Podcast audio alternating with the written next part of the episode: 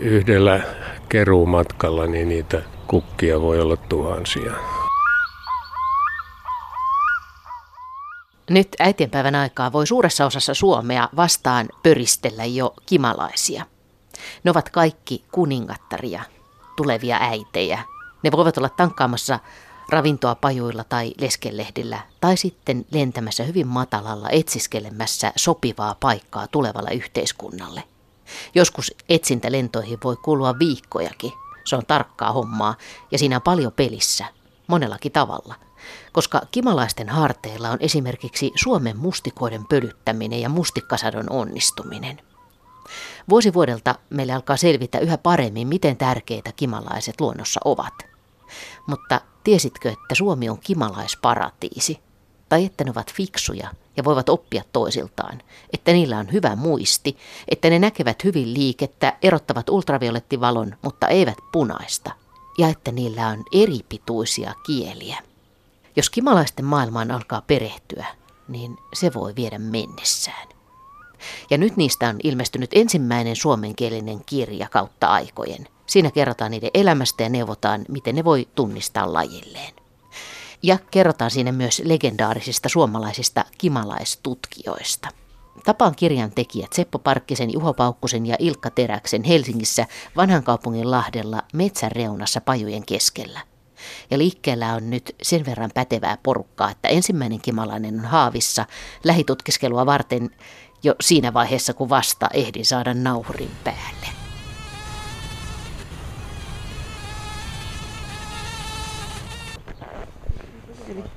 Mikä, mikä siinä on?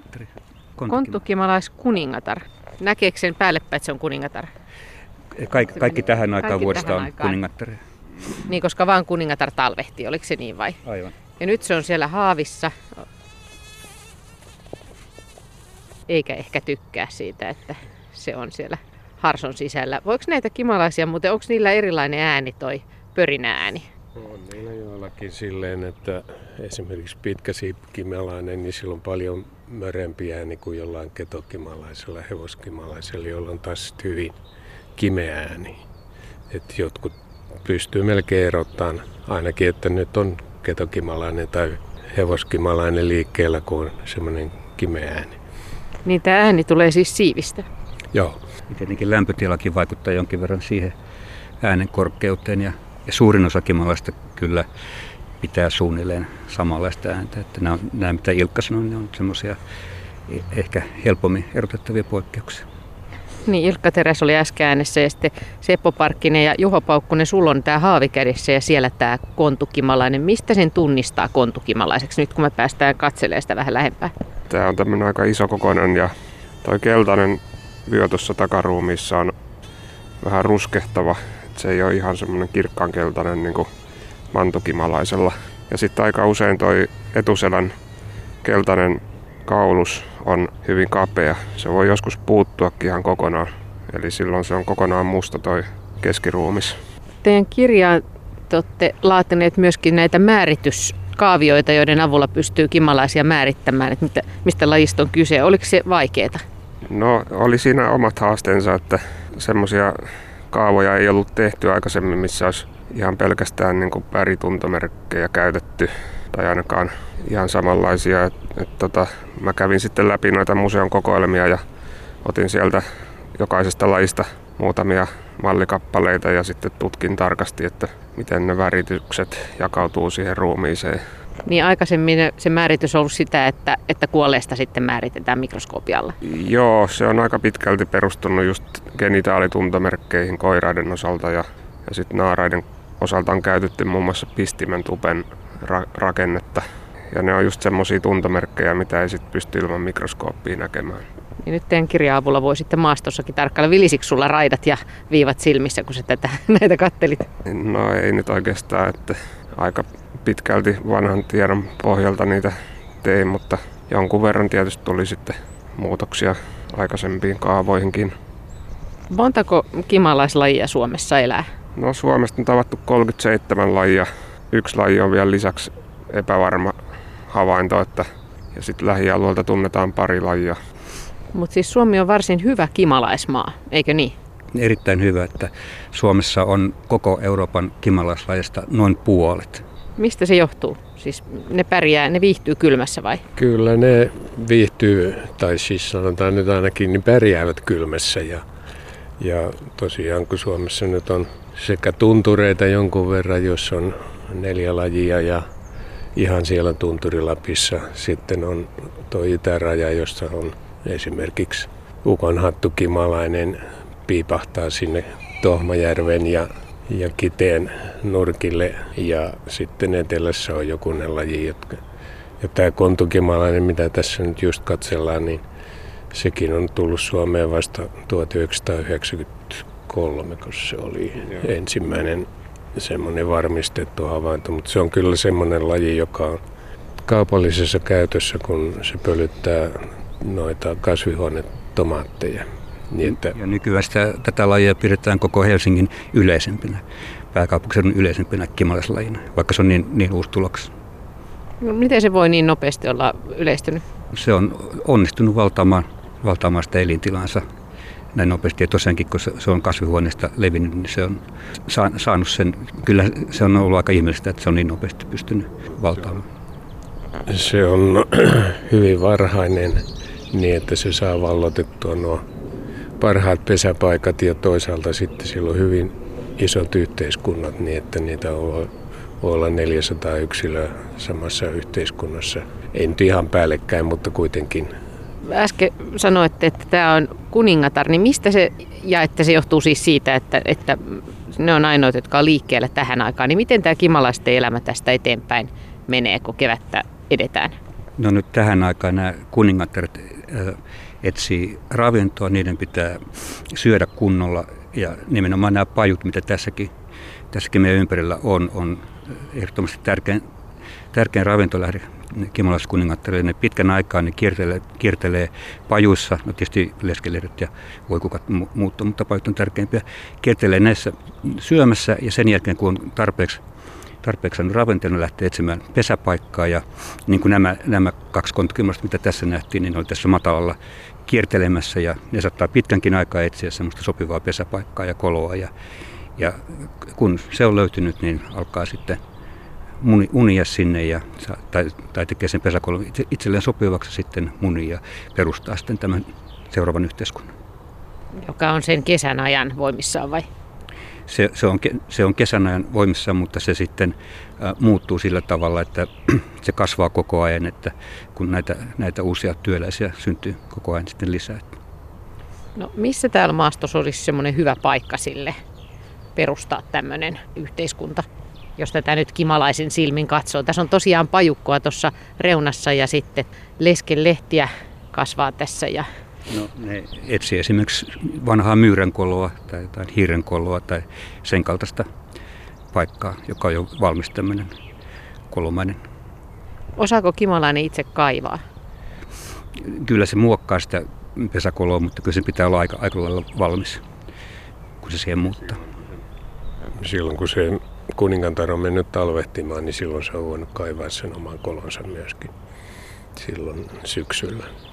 Nyt kun sulla on siinä tämä Juho, tämä kontukimalainen tuommoisessa läpinäkyvässä putkilossa, jos on korkki kiinni vähän aikaa, se on meidän lähemmässä tarkastelussa, niin mitä se rakenne oikein kertoo se elämästä? Siitä nyt voi kaikenlaista päätellä, että esimerkiksi noissa takajaloissa näkyy tämmöiset kiiltävät alueet, jotka on niin sanotut siitepölyvasut, ja niihin se kerää sitä siitepölyä sitten kukista ja kuljettaa sen pesään. Sitten no siitä nyt voi ehkä nähdä tuota imukärsää, jos tarkasti katsoo tuolla ala, suun alapinnalla, ainakin silloin kun se kurkottelee jotain kasvia, niin sitä imukärsän tai kielen pituudesta voi päätellä vähän, minkälaisia ravintokasveja se suosii. Jos on pitkä imukärsä, niin käy yleensä sitten semmoisilla syvätorvisilla kukilla, kuten apiloilla. Niin eri kimalaislajit on erikoistunut eri kasveihin vai? Jossain määrin kyllä, että se, jos tämä imukärsän pituus niin sopii tiettyihin kasveihin parhaiten, jolloin se meden imeminen käy nopeammin ja meden löytäminen käy nopeammin. Ja sitten jos on hyvin pitkä imukärsä, niin silloin tämmöiset laakeet kukat voi olla hankalia, koska niihin sen imukärsän työntäminen ei sitten onnistu. Ja se menee hitaammin sillä pitkäkielisellä tästä laakeesta kukasta meden saaminen. Sitten niillä on tietysti yksi konsti, jolla nämä lyhytkieliset saa pitki- ja syvätorvisista kukista. Eli nämä esimerkiksi kontukimalainen, mantukimalainen, ne pystyy puraseen reijän siihen kukkatorveen ja imemään meden sitä kautta. Ja sitten voi tulla mehiläiset, tarhamehiläiset, jotka käyttää sitä samaa reikää, koska niilläkin on lyhyt kieli. Onko kimalaiset siis, oli jo puhetta, että ne, ne sen kielenpituuden mukaan erikoistuu vähän eri kukkiin, mutta onko muuta kriteerejä? Käykö ne tietyn värisissä tai, tai tietyn lajin kukissa pelkästään? Niissä on tämmöisiä, jotka käy hyvin harvoissa kukissa, niin kuin tämä kasvilajeissa, niin kuin tämä ukonattukimalainen, joka melkein koko kesän pärjää sen ukonatun tuottamalla ravinnolla, mutta sitten tämmöisiä hyvin tiukasti yhteen tai kahteen lajiin sitoutuneita, niin ei kyllä ole. Että kyllä niillä on aika laaja se kasvilajivalikoima, jota ne käyttää hyväkseen, eikä siinä oikeastaan värillä ole kovinkaan paljon. No sen verran, että tämmöiset vaaleet tai valkoiset kukat ei välttämättä ole niitä, joissa kimalaiset ihan työkseen käy, että enempi tämmöiset punertavat ja siniset, mutta se riippuu niin paljon tarjonnasta, että mitä on tarjolla, niin pakko käydä joskus ihan vaikka väärän värisissäkin. Kuinka monessa kukassa onko sitä laskettu, niin kimalainen, peruskimalainen voi päivän aikana käydä? Kyllä niitä yhdellä keruumatkalla, niin niitä kukkia voi olla tuhansia. Mutta siinä on tietysti se, että kukinnoissaan ne kukat on hyvin lähellä toisiaan, niin että siinä ei tarvitse pitkään matkaa siirtyä kukasta toiseen. Ja sitten on merkittyjen kimalaisten avulla niin nähty sekin, että ne voi saman päivän aikanaan käydä useampaan kertaan ihan samoissa kukissa ja sen verran taukoa, että sinne kerkii tulla mettä lisää ja sitten taas sama reitti tavallaan niin kuin tekee semmoisen retken tiettyä reittiä käy ne samat kukat aamulla ja päivällä ja illalla, riippuen tietysti siitä, että jos ne kukat on auki koko aika. Näitä kimalaisten merkintöjä tehtiin mesipistiäiskurssilla vuonna 1983. Se oli Oulangan biologisella asemalla, jossa opettajana oli, oli juuri Ilkka Teräs ja nyt jo edes mennyt Antti Pekkarinen. Ja mä olin siellä nuorena opiskelijana ja merkitsemässä näitä kimalaisia, semmoisia pieniä numerolappuja kimalaisten etuselkään keskiruumiiseen laittiin ja sitten niiden avulla sitten seurattiin, missä sama yksilö, mihin, mihin vuorokaudesta se liikkuu ja missä kukissa käy. Lähtikö sun kimalaiskiinnostus tästä? No se oli, se oli yksi aika semmoinen tärkeä askel siihen. No miten sitten tämä kirjan idea? Siis te olette nyt ke- tehnyt kirjan yhdessä Suomen kimalaisista. Ja tämähän on siis ensimmäinen suomenkielinen kirja kimalaisista ja voisin kuvitella, että avaa aika lailla lisää tätä kimalaisten maailmaa luonnosta kiinnostuneille ihmisille. Mistä tämä idea tuli? Nimenomaan siitä, että tämmöistä kirjaa ei ole aikaisemmin Suomessa tehty. On paljon, paljon hienoja hyviä hyönteiskirjoja viime vuosina julkaistu, mutta kimalaista ei vielä yhtään. Että se on semmoinen selvä puute. Ja sitten mä oon ollut luontooppana ja huomannut, että, että tota, retkeläiset on aina ollut valtavan kiinnostuneita kimalaista. Että niistä, niistä, niistä löytyy aina kysyttävää ja, ja niitä jäädään seuraamaan. Että kysytään, että onko kimalaiset myrkyllisiä ja että kuinka ne voi erottaa ampiaista ja millä tavalla ne elää ja miten tuntee toisistaan. Ja, että ne on vähintään yhtä innostavia ihmisille kuin linnut. Että tuntuu, että on semmoinen ehdoton tarve saada tehtyä tuommoinen opaskirja, jonka kautta pääsee sitten vähän paremmin kuka tahansa niihin käsiksi viime vuosina on puhuttu paljon myöskin mesipisteisesti ja alettu huolestua niiden tilanteesta laajemminkin ja samalla tullut esiin tämä, että miten valtava iso merkitys niillä on pölyttäjinä Suomen luonnossa. Miten skimalaisten merkitys, miten sitä voisi kiteyttää? No sen voisi sanoa täällä vaikka Suomen olossa niin, että me ei saataisi metsästä mustikoita eikä puolukoita, jos ei ole skimalaisia. Nyt se on niin tärkeä. Mustika ja puolukan lisäksi on monia muitakin kasveja, joiden ensisijaisina pölyttäjinä on kimalaiset punaapila, varsinkin tämä siemen satoa varten oleva pitkä torvinen punaapila ja sitten vadelmat, omenapuu, monia muitakin näitä hyötykasveja, joiden pölytteinä kimalaiset on hyvin tärkeitä. Kasvihuoneessa tomaatin pölytyksessä kimalaiset on nykyään hyvin tärkeitä, että niitä kasvatetaan ihan kaupallisesti ja kasvihuoneita varten sitten tuodaan No miten Suomen kimalaisilla menee? Tiedetäänkö sitä yleensä? Semmoinen mututuntuma on, että ne on vähentynyt, mutta minkäännäköisiä tämmöisiä jatkuvia seurantoja, niin kuin esimerkiksi päiväperhosista, niin, niin kimalaisissa ei ole saatu aikaiseksi, että eri biotoopeille suuntautuvia linjalaskentoja olisi hyvä saada ihan vakituisesti, jotta saisi jonkunnäköistä faktapohjaa sille, että mitenkä niiden suhteen on käynyt. Että ei ihan samoja määriä ole kuin joskus niin kutsutusti vanhoina hyvinä aikoina. Minkälaiset asiat haittaa kimalaisten elämää? Elinympäristömuutokset monesti on kimalaisille vahingollisia. Yksi esimerkki esimerkiksi, että kun peltoja sala ojitetaan, nämä avoojat häviää ja niiden pientareilla myyränkolot katoaa, niin kimasta ei enää löydy pesäpaikkoja. Niin, aika monen mutkan takana niin asia, jota ei tulisi ajatelleeksi. Että se onkin, kyse onkin myyränkoloista. Entäs sitten maailmalla puhutaan paljon näistä myrkyistä ja kasvien torjunta-aineista? Kyllä, ne tietysti vaikuttaa kimalaisiinkin, että silloin kun on näitä torjunta-ainemörkötyksiä, niin mehiläishoitajia varoitetaan, että pitäkää mehiläisen nyt tämän ja tämän päivän aikana pesässä, mutta ei kimalaisia kukaan mene varoittamaan, että tonne nyt ei tonne pelolle kannata mennä, että se on myrkytetty. Kyllä se vaikutus kimalaisiin on ihan samanlainen kuin, kuin niihin myrkytettäviin tuohyönteisiinkin. Mutta Oletteko te kaiken kaikkiaan huolestuneita tästä mesipistiäistilanteesta tai pölyttäjien tilanteesta maailmalla ja meillä? Kun ajatellaan esimerkiksi ilmastonmuutoksen vaikutusta, niin se tulee kyllä sitten vaikuttamaan meidän Lapin lajiston hyvin, hyvin niin kuin hu- huonosti, että, että kun ilmasto lämpenee, niin Lapin lajit, ne, ne lajit, jotka Suomessa elää pelkästään Lapissa, ne tulee sinne pikkuhiljaa katoamaan, koska kilpailu tulee liian kovaksi. Etelästä tulee uusia lajeja, jotka syrjäyttää. Joo, meillä on just ollut käynnissä pistiäisten uhanalaisuusarviointi ja siinä kimalaisten osalta just nämä Lapin lajit on noussut esiin, että siellä tulee luokitukset nyt nousemaan sitten.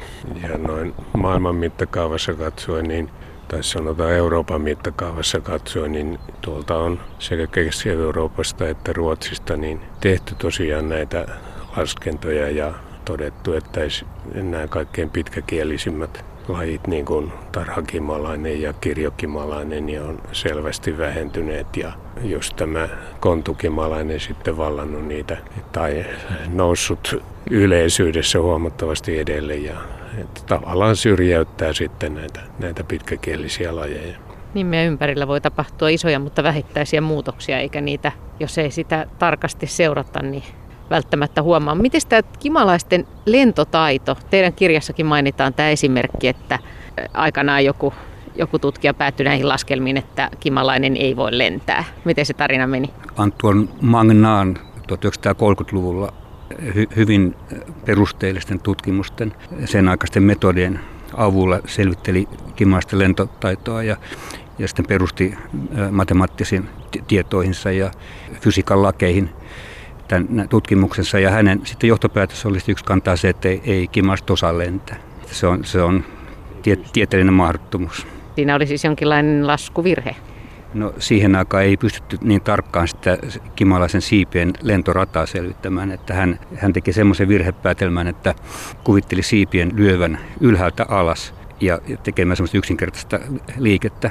Ja todellisuudessa nyt kun tiedetään se tarkemmin, että miten nykytekniikalla on pystytty kuvaamaan se liike tarkemmin, niin tiedetään, että se siipi ei tee semmoista ylös-alas liikettä, vaan pikemmin kuin edestä taakse.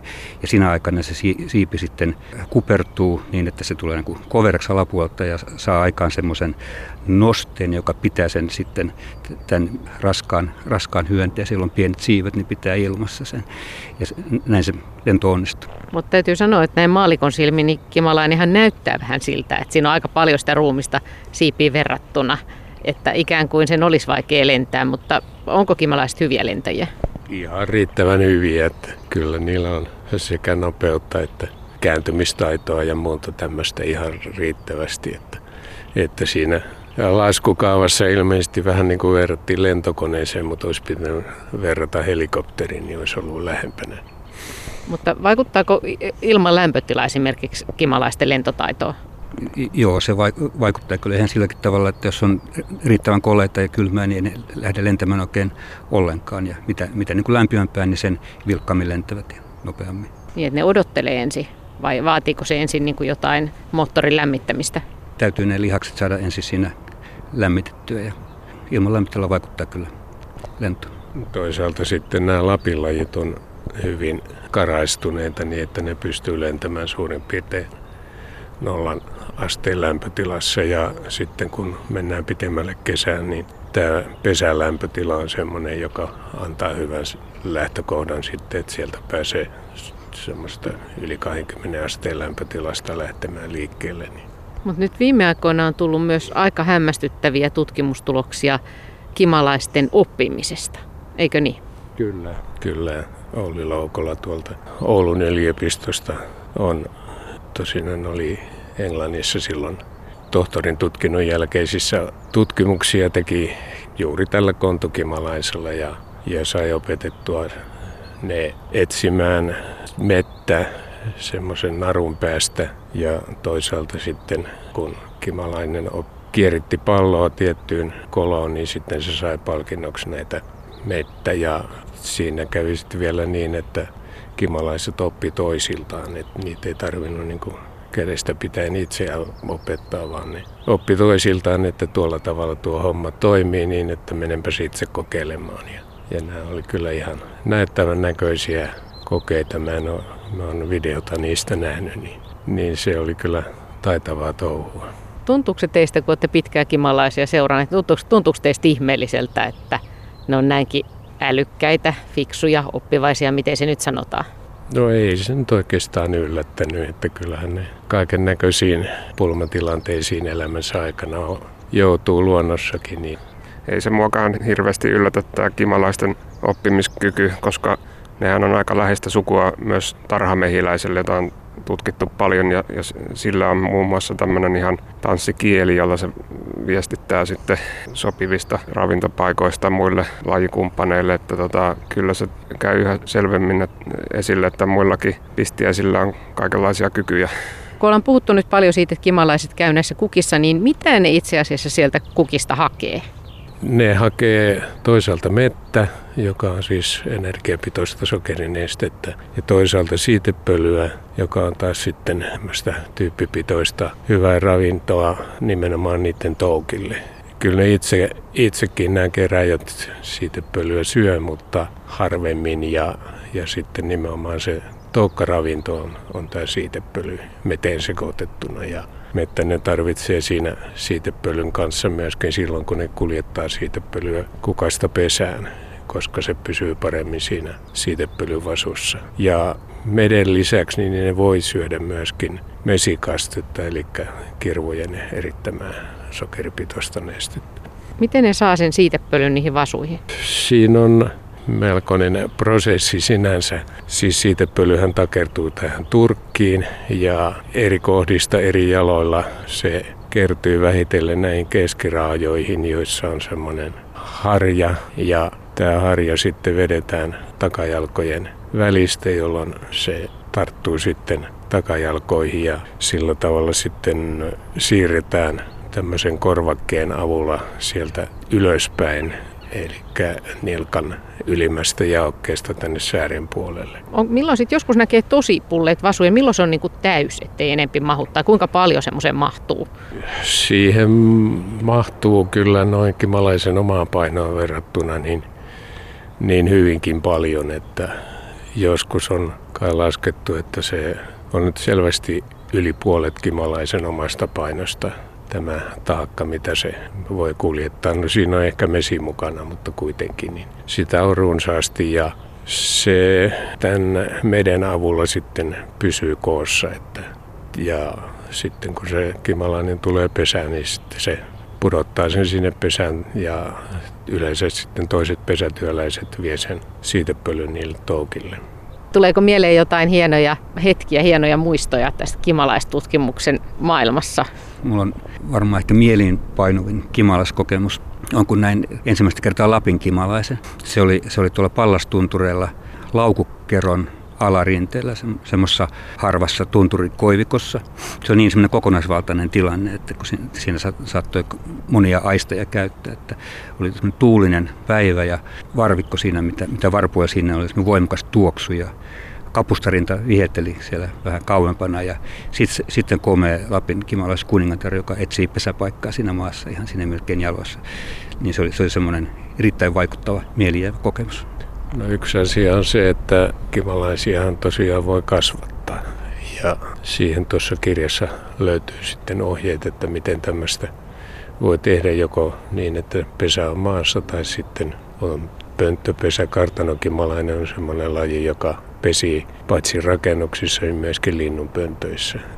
Että tällä tavalla voi näitä kimalaisten elinmahdollisuuksia auttaa. Onnittelut hienosta kirjasta. Mitä te toivotte, että kun te tätä kirjoititte, niin minkälaisia toiveita teillä oli, että, että miten tätä kirjaa käytettäisiin tai mikä tämän kirjan merkitys olisi?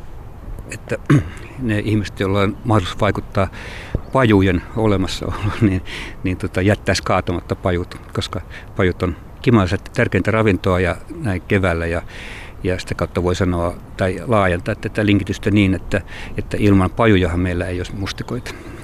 No yksi asia, mikä voisi olla huomioimisen arvoinen, että puutarhurit vois enemmän hyödyntää sellaisia kasveja, jotka on myös kimalaisille tärkeitä. Aika usein kasvatetaan muun muassa tämmöisiä koristeruusuja tai kerrottuja kukkia, mistä ei sitten kimalaiset saa ollenkaan ravintoa. Että mieluummin käytettäisiin semmoisia, jossa on mettä ja siitepölyä tarjolla, ja jotka kukkii myös pitkään.